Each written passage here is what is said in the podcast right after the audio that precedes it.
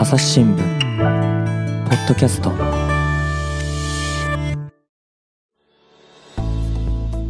ノンフィクションライター石戸悟さんをゲストにお迎えした議論を前回の続きからお伝えします。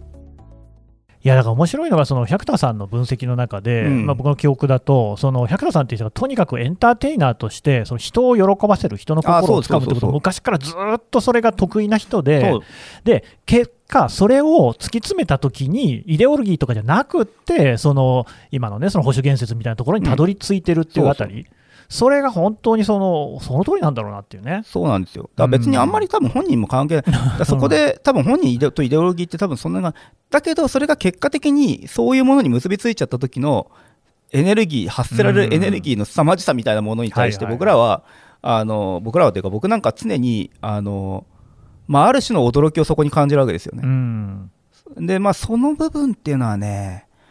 あ残念ながら今のところ別の方別っていうかそのあんまりその手のこうエネルギーを感じさせるようなものっていうのが出てないんですよね。うん。その対抗言説というかそういうのを含めて、ね、リベラル方面でってことですか？リベラル方面もそうだし、うん、歴史の問題で言えば歴史学のオーソあのオーソドックスな歴史学からも、まあ、なかなか正面切ってのね。なるほどね、あのー、っていうのはなかなかないなと、うん、でそこがね、まあ、難しい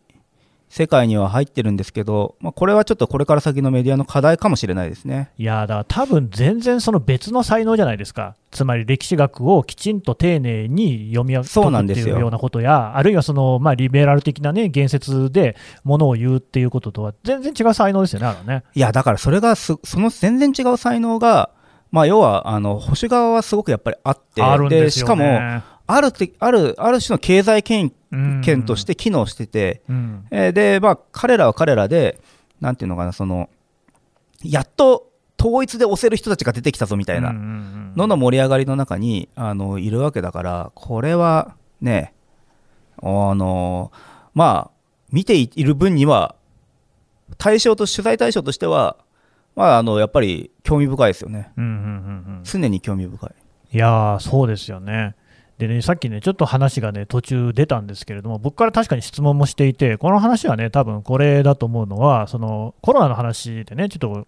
ぜひ質問させてほしいって言ったわけですよ。その政治家やね、学者、専門家のコミュニケーションについてどう見ますかと。うん、で、まあ、例えば菅さんに関して言うと、本当にコミュニケーション下手くそで、はい、まあ、これはもうどうも問題外じゃないかなって僕は思ったんですが、はい、まあ、かといってですよ、河野太郎さんはじめ、他の政治家が岸田さんにしてもね、その状況をね、菅さんがちょっと頼りないっていう状況を利用できたか活用できたかっていうと、そうでもないと。でも今、その総裁選見てると、まあ、みんなね、政策議論とか活発に交わしてて、まあ、誰がなっても多分そのプロンプターを棒読みよりはましになるんじゃないかっていう感じはするわけですよね。うん、で一方で、例えば立憲民主党の枝野さんであったり、うんうん、まあ、他の野党のその党首クラスの人であったりにしても、そんなにじゃあね、菅さんはあ不甲斐なかったにしても、菅さんをね、いや、この人の方がやっぱりいいわって思わせるような、すごい立ち回り、コミュニケーションができたかっていうと、別にできてなかったような気がするわけですよ。うん、この辺ってね、どうなんですかね？いや、だから僕は全くその通りだと思いますよ。だからその、うん、まあ、あの別に野党がだらしないとかっていう話をしてもしょうがないんですけど、うん、あのただやっぱり一方で、そのなんていうのかな、攻め手をやっぱすごい書いているからこそ、支持が広がってないっていう事情はあるわけで、でもまあ、そのなんかうまくやれば、あの例えば横浜市長選のように勝っちゃうことってやっぱあるわけですよ。まあ、あるいはあの、まあ、旧民主党出身ではあるけど千葉県知事選みたいなね、はいはいはい、あのことは起きる起きうるわけですよね。なるほどだやっぱそこはねちゃんとそのいろんな問題があるにしても、えーと、うまくこう立ち振る舞わないと、うん、あの難しいですよね。で結局そのまあ、今ね、あの僕、この間、すごくこう取材していて思うことっていうのがあって、うんうん、でそれはね、あの文藝春秋にね、えーと、キングコングの西野さんって、あのお笑い芸人で、あのプペルの人ですね、えー、で煙突町のプペルとかで、でのまあ、彼もまたすごくこう、器用方変つきまとうというかですね、まあ、あの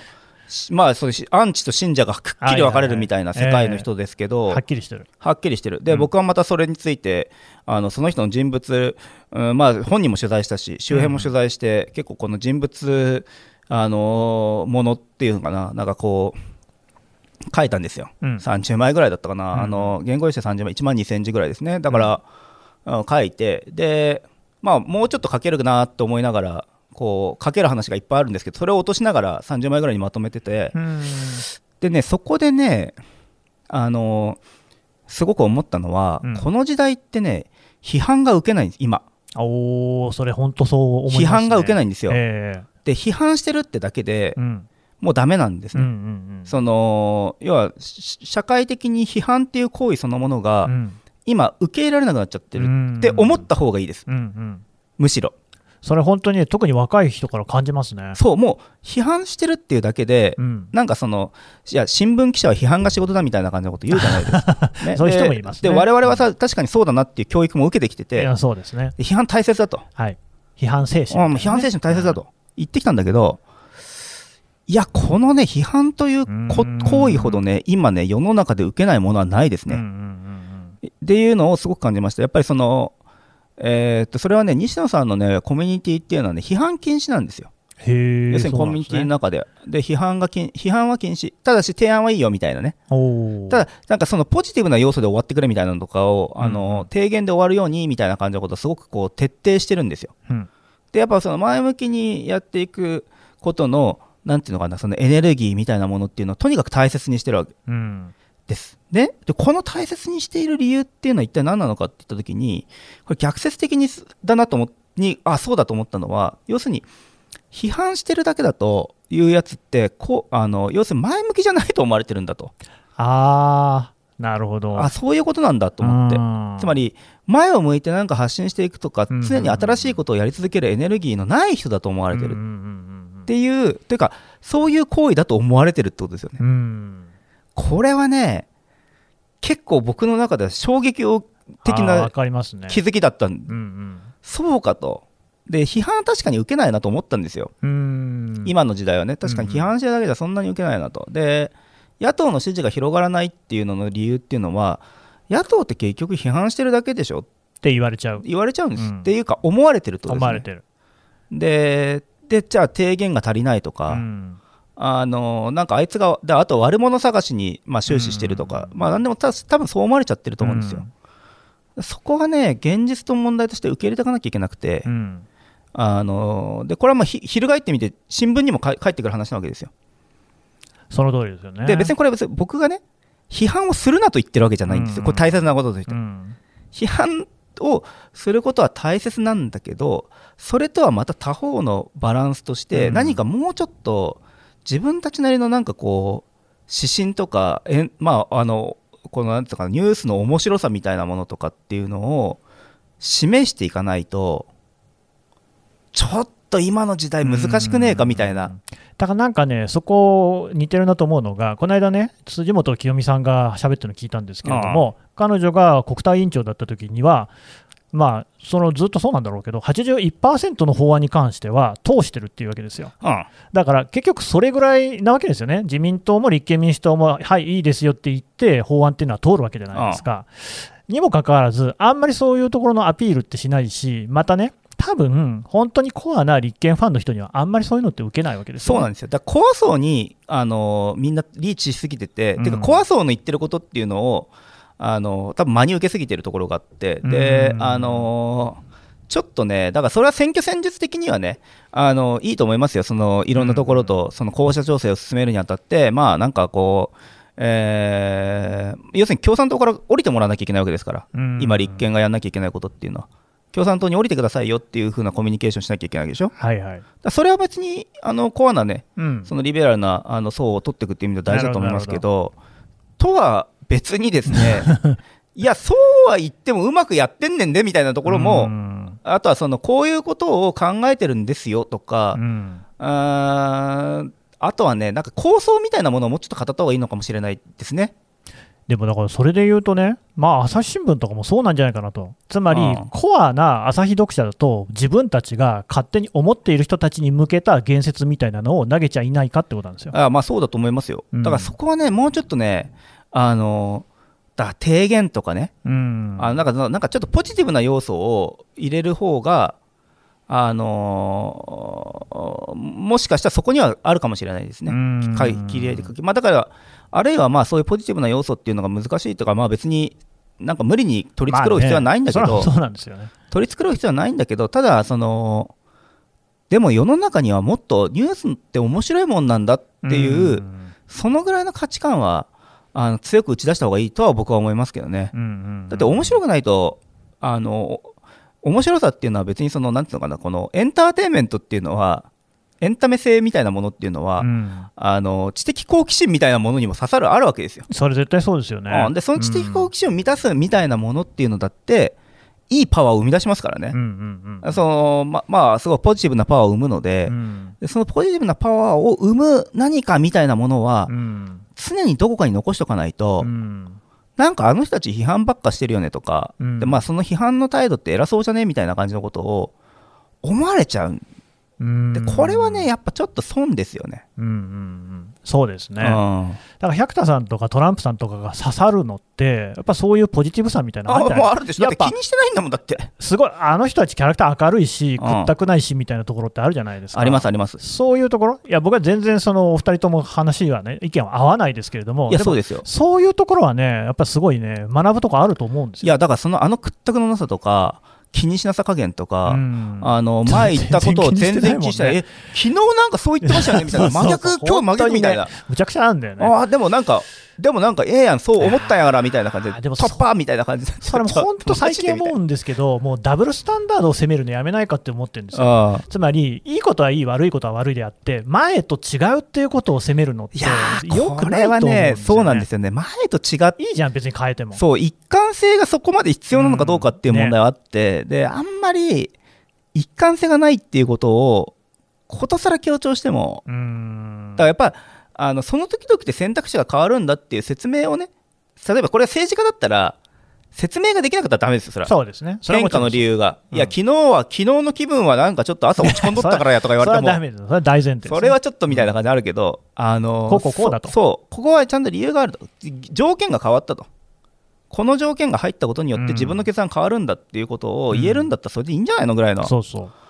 あのでそれを支持するかどうか最終的にジャッジする権利は選挙ってありますからね。そこなんですよ。で、その説明も納得できなかったら、それはやっぱり批判すればいいと思うけれども、そのダブルスタンドであるってことだけを見るのは、もうちょっとやめにしないかと思います、ね。いやーだからそれは結構きついですよね、だから、あのーだから僕らなんかがいつもそのこれはた良かったって思ってること自体が、うん。あのー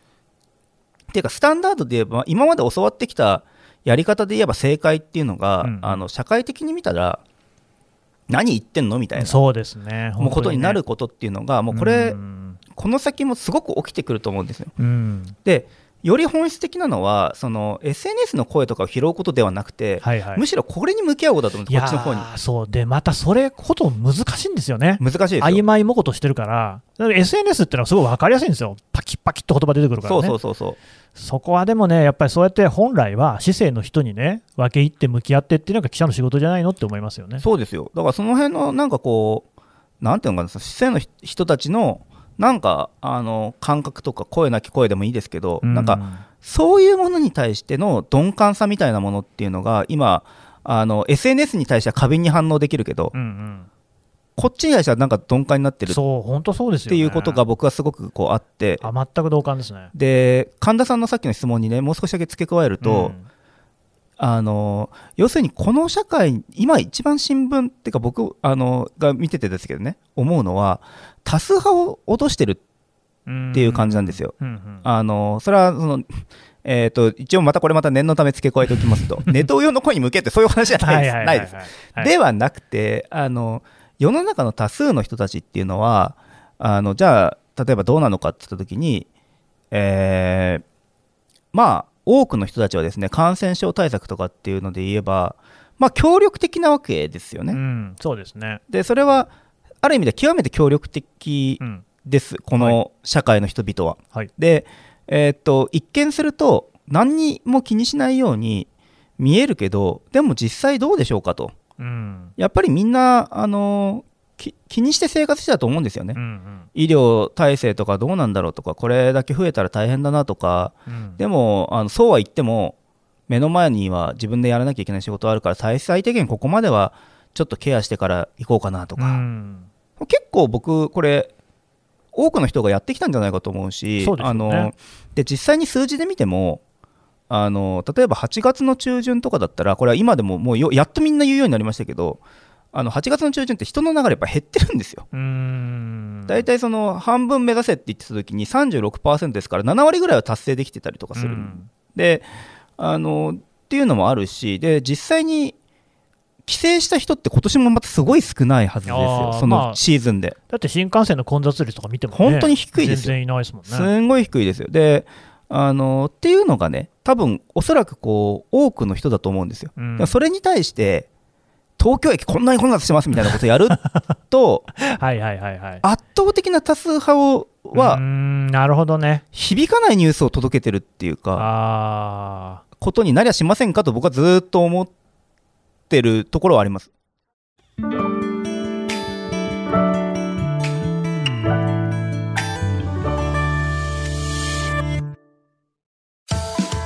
朝日新聞ある聞きは、人工音声が伝えるニュースサービスです。外に出かけたら、スマートフォンのアプリで、お家にいるときは、スマートスピーカーに、朝日新聞のニュースを聞かせて、と言ってください。あなたの知りたい、ニュース、どこででも、朝日新聞ある聞き。たった5分で、今日のニュースをまとめ聞き。ーただなんかそれって例えば逆にそういうのを見ていやこんなけしからん連中がいるっていうふうに怒ってこう留飲を下げるみたいなところにまあもう機能してるっていううそっちに機能しちゃう、そっだからちの方に行っちゃってる。そう。でそっちの方に行っちゃってると僕は思ってるし、うん。あの若者の路上飲みが増えてるみたいなのもそうですよね。ね。そんなにいませんよね。そんなにいないですよ。いるけどたそんなだにいないよ。あの見てたらそう多いようには取まあることはでまあ目立きますよ、つから、うん。でもそれはた単に目立ってるだけで、はい。あのそうですよね。いるっていう事実はあるかもしれないけど 世の中に若者何人いるんだよ何人いるんだと。でその中で言ったらもう全然普通に家にこ帰ってるとか、はいはい。いや本当そうせっですよ、ね、かく大学に入ったのにかわい一そうだよ、ね、回もなんか行ってないとかなんかひどいと思う。もう何年間サークルいできないとか、もうそういう子たちもいるわけですよ、他方で。本当ね今のね学生さんとかね高校生とかかわいそうだと思うそうなんですよ。かわいそうなんですよ。で、そのなんか我慢したとか、うん部活はまあ一応ね、再開してるところもあるけど、例えばサークル、去年1年間、去年の大学1年生、今年の大学1年生っていうのは、相当制限ねかかった学生生活を送らされてるわけで、うんあそういうところになんかこう多少目を向けないと、別に路上飲みするのはわ、まあ、いいか悪いかってまあ、あんまり推奨されないねぐらいな感じですけど、もちろんね。でだけどその、じゃあそれは若者が何パーセントのうちの本当にうん。どのぐらいがそうなのかって分かんないわけですようんね。うん。でもうなんかその、でもその方や多くの若い人たちというか、まあ、学生も含めて、うん。まあ、我慢してる人たちってやっぱちゃんといるっていうか、まあ、それはイコール協力をしてるっていう名のもとにね、そんなにはめ外さない学生生活を送ってる人たちっていうのもやっぱいるわけで、うんうんあのなんかそこら辺のなんかこうのバランスを変えちゃうと、うん少数の目立つ人間たちっていうのをがやっぱり悪いんだっていうふうに、まあ、どうも思いがちになっちゃうと。いやーでもだから本当にそのコロナってもう広がってからずっとそういうスケープゴートを作ってないかなと思うんですよね。そうですそうです。だからその接待を伴う飲食業であったりそうそうパチンコであったりね。そうですそうです。うん。だから結局、その去年、僕も今回もその、まあ、だから自粛警察なんていうのをやってたけど、その自粛警察って僕は社会の産物だって書いたんですよ、うんうん。まあ、社会の不安の表れ、うん。だから彼らは当然出てくるし、うん。でもその別にその自粛警察の、あのまあ、実際に僕は会って取材してるから、あのその時に思ったのも、結局なんかこいつ突き動かしてるのって、コメント欄なんですよね。そのコメント欄にはいはい。でなんかそのありがとうとかよくやったとかあとはその、ね。まあ例えばその彼なんかがよく言ってたのはそのうん。パチンコ屋に襲撃しに行きますとこうやって、うん。凱旋みたいなのやってるわけですよ、うん。まあ、だいぶ迷惑だろお前みたいな感じでね 思うけど、えただそのいや分かりますよ迷惑ですよね分かるんですよでもねとかって言ってえうん。ろおじい帰る駅に帰るときにおじいちゃんがありがとうって言ってくれるんですとか。なんかこれけしからんと思ってたんだわしもみたいな、うん。だからあのなんか開けてるなに対して言ってくれてありがとうみたいな感じのうん。ことを言ってるわけですよ、っていうでもこれが多分ね結構このよくある話なんですね。そうですよね、で、それ聞いて思い出したのが、ぱその夫婦別姓、突然話飛びますけれども、自民党内でも夫婦別姓の議論って、もはやあの別姓を認める人の方が多数派なんですそうですよ、うん、にもかかわらず、もう岩盤の絶対譲らないっていう人たちがいるから、話が進んでいかないと。うん、で、そういう人たちってどういうふうなことになってるかっていうと、まあ、基本的にはその安倍チルドレン的な人が多くて、非常にその、まあ、保守的な人たちなんですけれども、すっごい褒められるんですって、やっぱり支持者や支持者というふうに主張する人たちによくやった、頑張ってるって言っても、日々、毎日のように、それこそ SNS とかで褒めるに褒められてると、うん、だからそういうのを聞くと、よし、頑張ろうってことで、ますます気持ちが固まっていくわけですよね。でもね、やっぱそういうの聞くと思うのは、そっちのその保守の方向の人たちというか、まあ、保守じゃないのかもしれないけど、うまいんですね、そういうのね、うん、すげえちゃんとやる。ちゃんとやるリベラルはやんないんだ、全然。そう、だからその岩盤の人たちは岩盤の人たち結束するから、そうなんですよね。まあ、しかも批判されればされるほど結束しますからね。だからその反ワクチンとかもそんな感じあるそうあります、あります。これ、しかし、だどうしたもんかなっていうね。あだから、あのそういうのって、まあ、僕はもう、あのあれなんですけど、もうある意味、諦めることも大切だと思ってて、なるほど、ね、諦めるっていうか、あの反ワクチンの人たちはに対してね、例えば、ある種のその規制をかけていくことっていうのは、あプラットフォーム側がね、うん、やっていくってことに関しては、まあ、一定の今はね、ある程度のエビデンスもちゃんと主張できるから、まあいいまあ、それは別にいいんじゃないですかと思うんですよ。うん、で、まあ、別に言論の自由に抵触するかどうかっていうことに関しては、まあ、いろんな議論があるけども、うん、でも、ね、まあ、別に彼らがインターネット上、あらゆるインターネット上で発信するのをやめさせるってことは、おそらく現実的にはできない。まあ、できませんよね。ということは、彼らの発信の自由っていうのは、まあ、ある程度守られてるとも言えるわけです。はいっていうふうになったときに、まあ、それはプラットフォームがどう判断するかっていうのはもちろん大事な問題としてある一方で、うん、こいつらっていうか、この反ワクチン的な考え方をゼロにすることは多分できないだろうと。無理ですね。無理なんですよ。うん、で、その代わり、じゃあ僕はどう向き合うかた方がいいと考えているかというと、これもさっきの話とつながってくるんですけど、圧倒的多数派に目を向けた方がいいんですよ。あなるほど、ね、打ちたいと言ってる人たちは8割いるんだと。そうですね。例えばいろんな調査を見ても、大体まあざっくり8対2ぐらいになると、うん、あの若者と言われ、若者でもですよ、うんうん、この東京都の調査結果とか見てても、やっぱり圧倒的に打ちたい、もしくは、まあ、あの打とうと思ってるぐらいの人たちってやっぱいるわけですよ。だとすると、この8割をやっぱ固める方が、うん先というか、この打ちたいって言ってる間に、やっぱ打ってもらえるような体制を作るとか、っていうふうにしないと、なんかこの2割を説得するのに割く労力と、この8割の人たちを打ちたいって言ってる間に、じゃあ、じゃあ自治体にどんなシステムがいいんだろうとか、あるいはその、うん例えば高校3年生とかでもね、例えば高校3年生の接種をちゃんと認めるようにしましょうとか、学校側にちゃんとこう言って、学校で打てるようにしとこうよとか、うん、でとかですよね。であるいはまあその親世代も含めて、うん、あのー、とかでそういうのはあのー、やっぱりあった方がいいと思いますし、まあすね、あとはもう一つはあのー、家族ですね。だからそのもちろん家族にであってもまあそのいろんな考え方が違って、うん、えー、まああの離れるとか離れないとかっていう議論をしてる人たちもいると思いますけど、はいはい、ただそのまあ、そういう強固な人たちはね、うん、強固な人たちの問題としてあるので、それはまああんまり軽視したくないんだけど、うん、ただ他方で、あの打ちたくないにもいろんな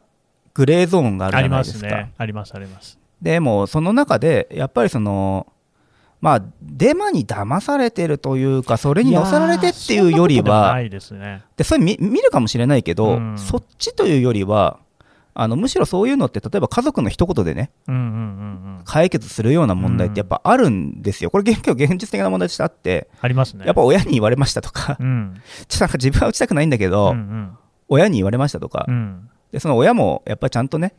あのいや規制するんだったらちょっとやっぱ打ってほしいというふうに伝えてたりとかするわけですよ、それはやっぱりその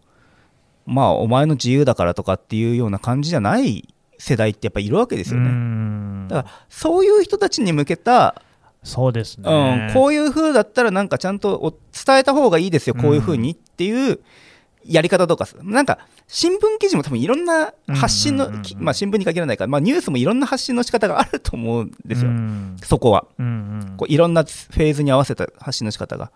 あだから、あのー、でしかもその科学的な根拠うんぬんかんぬんに関して言えば、うんまあ、これほどね、今の時代において、これほど強力にね、あのメディアが火消ししたことってあっただろうかと逆に思う、むしろ。そうかもしれませんね。うんだってあの、えー、と子宮頸がんワクチンの時にメディアが確かにその副反応を、まあ煽ったんだっていうふうに言われればその通りなんですよ、うん。実際そうだから、うん。でまあ、それはまあ仕方ない、あの仕方なくはないや、あのそれに対する反省ってすっごい大事だと思いますけど。大事で、すね。でその反はあのーワクチン的なね、健康っていうのを、まあ、出してたののも含めてね、ただ、うんまあ、今のその子宮頸がん問題がやっぱ長引かせてるわけですから、そうですね。これこれは反省しなきゃいけないと思う一方で、ただ他方でね、今回、うん、そういう報道って、そんなに多くなかったっすよね。いやー、僕は少なくとも見てないな。だから、このワクチン副反応をうん、煽るような、ね。煽るようなのとか、あるいはワクチン副反応を煽ってるような人たちでも、最終的にやっぱ打った方がいいっていう結論を絶対やっぱ入れるようになったりとか、あの心配だっていう声はもちろんあるけどうも、ん、あのそこに対してそんなに広がりもなかったと思う。そうですね。でしかもあろうことか、今、地上波とかのテレビとかでも、地上波のテレビなんかでも、うん、やっぱりそのワクチンの問題、しっかり取り上げて、そうですね。でこれもなんかこういう問題があるんですよっていうようなことを、割と丁寧にやってて、うんでしかもその、えーっとその呼ばれた専門家もきちんと、これはなんかデマですとか、これは違いますみたいなことを、地上波でもしっかりやってるじゃないですか。うんやってますね。やってるんですよ。で、いまだかつてこんなワクチン報道ってないんですよ。おそうかもしれおそらく。ませんね。うん。確かにね。歴史を振り返って、インフルエンザワクチンでこんなことやってたからやんないでしょ。接種した方がいいですよみたいなので、はいはい。でしかもなんかこう、ヤフーとかには、このとかにも、なんか厚労省のワクチンなんだかの、うん。あの、何、なんかだから出たりはい。とか、なんか広告とか出てくるじゃないですか。うん。若者が、あの、なんか尾身先生に聞いてみようみたいなのとかも、うんうんうん。まあ、バンバン出てくるし、うん。で、インスタ開けば、それこそ尾身さんの発信してるやつではいはいはい、副反応どうなんですかみたいなのとかでやったりするわけじゃないですか。これ以上は難しいですよ、メディアの力を通じてって。う。ん。確かにそうかもしれません、テレビの CM バンバン打ってる、うん。インターネットもやってる、で YouTube なんかも流せば、まあ、反ワクチンのあれもあるけど、一方であのそのワクチン接種をちゃんとやろうみたいな呼びかけの動画っていうのも大量にできていて、でそれはもうあの有志が作ってるのもあれば、テレビ番組が公式で作ったりとか、ネットのチャンネルが作ったりとか、国が作ってるやつから、まうん。あ、ありとあらゆるものが揃ってると。っていうことで言うと、やっぱ揃ってるんですよね。うんなるほどうね。うか。だそのそこの部分っていうのはやっぱ大切なんじゃないですか、このこっちのファクトは結構やっぱ大切だと思いますよ、うん。今はだからメディアもきちんとあのいや実はやってるっていうね、うんうんうんそんな反ワクチン報道って、多分みんなが危惧してた報道なかったんじゃない。それは本当見てない気がしますね。ね。たまにだからそのやっぱりかといってね、じゃあその副反応的に見られるようなことがあったときに、それを全く報じないっていうのも、なんか隠蔽してるみたいだし、まあまあそうですね、でそれはもちろん注釈をちゃんと入れた上で、報じるう、ね。うん、だからかなり結構、僕はあの総じて妥当だと思いますよ、うんあの多くの場合は。まあ、そうかもしれないですね。うん、だからそこのなんかこう、大多数の報道とかにも目を向けた方がいいっていう感じですね。だからそのみんなやっぱ少数の得意な事案に飛びつくんだけど、そこじゃないんじゃないかワクチンを打たない人も、本当にちょっとこうね、すごくこう強固なあの、うんし思想がある人もいるけれどそも、う僕は周りで聞いてる範囲だと、やっぱり、なんかやっぱり10年後とかになんかね、起きるんじゃないかっていうのが怖いみたいなことを言ったりとか、それにしても、だって、だってそれは今までの歴史見たって、アスベストもそうだし、薬学技術問題とかもいろいろあったけれども、国が安全だって言ったものが、後でひっくり返るなんていう事例はいくらでもあるわけですよね。そうですよ。っていうようなところっていうので不安だっていう人は、それはやっぱりそのある種真っ当じゃないですか。まあだからその、あれですよね、その適切に判断してるわけですよね。そこは、まあだから別ほぐしようがあるはずなんですよね。あそうですよ。だからだと、うんだと思いますよ。だからその、まあ、あの、まあ、だからね、いろんな、あの、種類のワクチンが入ってるわけじゃないですか。MRA が不安だっていう人たちに対して、まあ、別の種類も用意するようにしようとか。うんだから、そのあたりっていうのは、あの、むしろ、うん、まあ、お医者さんとかと、まあ、打つ時のね、コミュニケーションの問題とかもあるわけですよね。その専門家のコミュニケーション、どうですか？いやー、だからまあ、一概になんかね、まあ、まあね。誰を想定するかによるけど、だまあ、あの、まあ、なんていうんですか、いい部分と悪い部分って、もちろんそれ、いろんな面があって、今回やっぱだから、その、割とあの、うーん、まあ、発信、今になってきて、やっぱり発信者は尾身さんに統一するっていうか、うん。まあ、そういう流れもできてきてるし、うん。あのまあ、それ SNS も使ってとかね、うん。えーまあ、あの若干い、今やるの、今からみたいな感じはありましたが、ね、もうちょい早くてもよかったかなう。ーんとみたいな感じは思いまましたけど、でもまあ、あのでもやんないよりやんないよりはそれはっていう感じも入ってうん。る一方で、ただその、うーんさっき言ったみたいなそのスケープゴートは、あの的なものっていうのはね、やっぱり特に最初期なからはやっぱり思思いましたけどあのやっぱりターゲットになったのは若い世代とかね。うんうん。若者はみたいな感じでライブハウスでみたいな。うん。でやっぱりあの報道があってからいまだにそのライブハウスだって危ないんじゃないかと思ってる人たちいっぱいいますからね。すんごい対策ちゃんとしてるのにあのあるいは音楽イベントって危ないんじゃないかとかね、はいはいはい。まあ、変な奴らがいっぱいいるから でいた時もありましたから まあそうあですね。のまあ、あの愛知県のイベントのようなことをやればねさすがにちょっと勘弁してくださいとそれは思うけど、うんうん。ただ、あの一方で多くのライブハウス開けてやってるところもありますよ。はいで、えーまあ、音楽イベントやってるところもありますと、だうん。そこではあのやっぱり感染対策っていうのの中で一定の知見を入れながら、うんうん。まあ、あのやってうまくこうん実行してる事例っていうのもやっぱあるわけで。そうでしょうね。でそういう成功体験っていうのは、うん。僕らの、まあ、特にメディアのこれはまあ若干手癖の悪いところでもあるんですけど、うん。なかなか目を向けないじゃないですか。そうなんですよ。そうなんですで僕はねなんかね、うん。あのいやむしろなんかそっちに目を向けたいみたいな感じのことを、まあ、切々とちょっとあの細々とやっていて、まあ、これもそのうち本になるんですけど、うんそのやっぱりね成功体験に目を向けるっていうのはあのやっぱ成功から学ぶ失敗から学ぼうっていう意識が強すぎるんですよね。うんうんうん。だから成功から学べることなんていっぱいあるわけで、本当そうですね。うん、で実際にそのそこで生活してる人たちいるわけですから。そうだよな。あーではちょっとねであとはやっぱあのほらあの空いてる居酒屋とかに対してのうん。このはいはいはいはいはい。とかもう別にまあ閉めてる居酒屋大多数ですからね。そうなんですよね。ん。ほとんど閉まってますよ。閉まってるしあと8時ま8時でまで。もう全然守ってて。アルコールの提供してくるしない。中華料理屋とか行くと寂しくてしょうがないですもんね、うん。紹興酒飲みたいなって思っちゃうもん。もうだからそういうのも絶対出しませんよっていう。ないない、もううちは絶対出しませんからねってうん言いながら営業してるところが、まあ、実際は大多数ですよ。そうですね。で大多数数にの人たちっていうのはじゃあ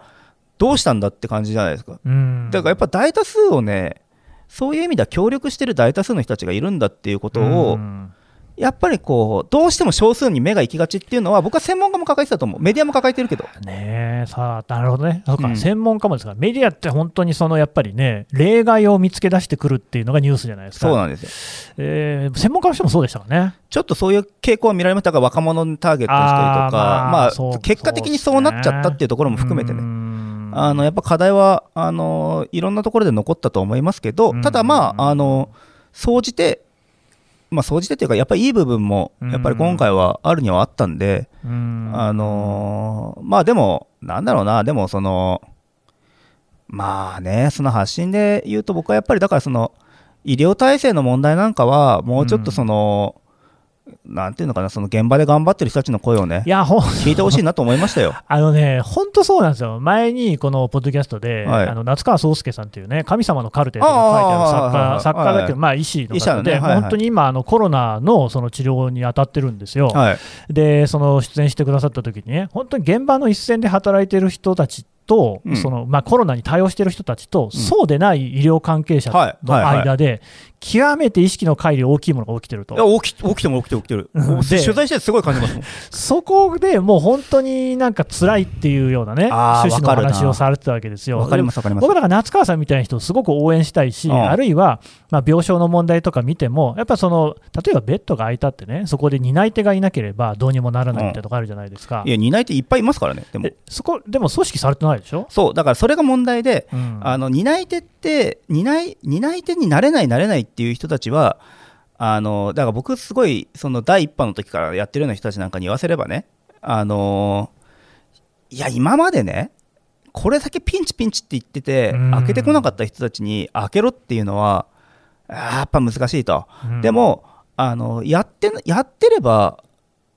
やあのどうどう対応したらいいかっていうのはやっぱ分かるんだと。うんうんで壊れたら教えにだっていけるんだっうんていうでも実際にそういう事例あるわけですよ。そうですね。で壊れて教えに行ってみんなで体制作ってでもちょっとうん本当にこの一部の病院だけでもつけるのやめてくれと、そうそうじゃなくてもっといっぱいみんなで見ようぜっていうこのモードで地域で見るんだっていうこの、おまあ、その地域ごとのねあのちゃんと体制を作るんだっていうような人たちがやっぱ地道にやってる人たちっていっぱいいるわけですよ。あそう実際いるみたいですね、いるいる、ね全然いる、いるうん。いますよ。で、いるっていうことを、だから僕は、あの、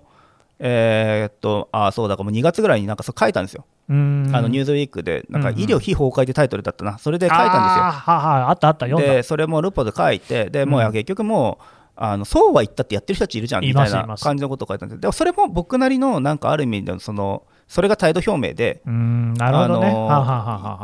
えー、とそのちゃんとやってる人たちをうんちゃんとやってる人たちから学んでいくっていうことの方がはるかに大切でうん。でしかもその、えーとやりようはもっとあるはずなんだと。うん。それはもうあの一部のねだそこで僕がすごく強調強調じゃにあのちょっとやってたのはあの SNS でね、えーなんか発信してるような人たちを取り上げないっていう方針でやってるんですよ僕。ああもう本当それ正しいと思います、ね、良くも悪くもね。うん。あの一応あの SNS とか、まあ、あるけどそこでなんか目立ってるいわゆるインフルエンサー医師みたいなのとか、あるい何は思いつきますね、えーで著名な、あのまあ、あるいは専門家の分科会とかに入っているような人たちっていうのも含めてそういう人たちは取材の対象にはしない。しない。うん。その代わりあの現場の第一線できちんと受け入れてきた人たちのうん。とか、あるいはその地域の医療体制を構築しようとしてきた人たちの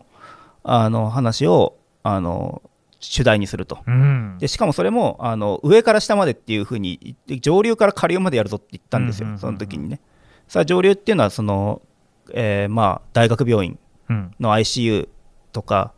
からあるいはその絶対断らない地域の拠点病院とか、うん。ああいうところから始まってで、うん。下の方ですね。だからその例えば NPO とかあるいは町のクリニックとかそこまで全部包括的にカバーしたい。うん。でそういうふうにこう一貫してやってる人たちの声っていうのを集めた原稿なんてないから。そうですね。それでそれで一本いけるよみたいな感じで、うん。そっちでいこうよみたいな感じで。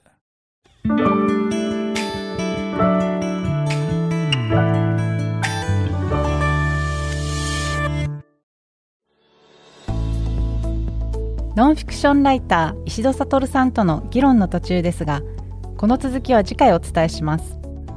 この番組ではリスナーの皆様からのご意見ご感想を募集しています。概要欄の投稿フォームからぜひお寄せください。ツイッターやメールでも受け付けています。ツイッターでは番組情報を随時紹介しています。アットマーク朝日ポッドキャスト。朝日新聞ポッドキャストで検索してみてください。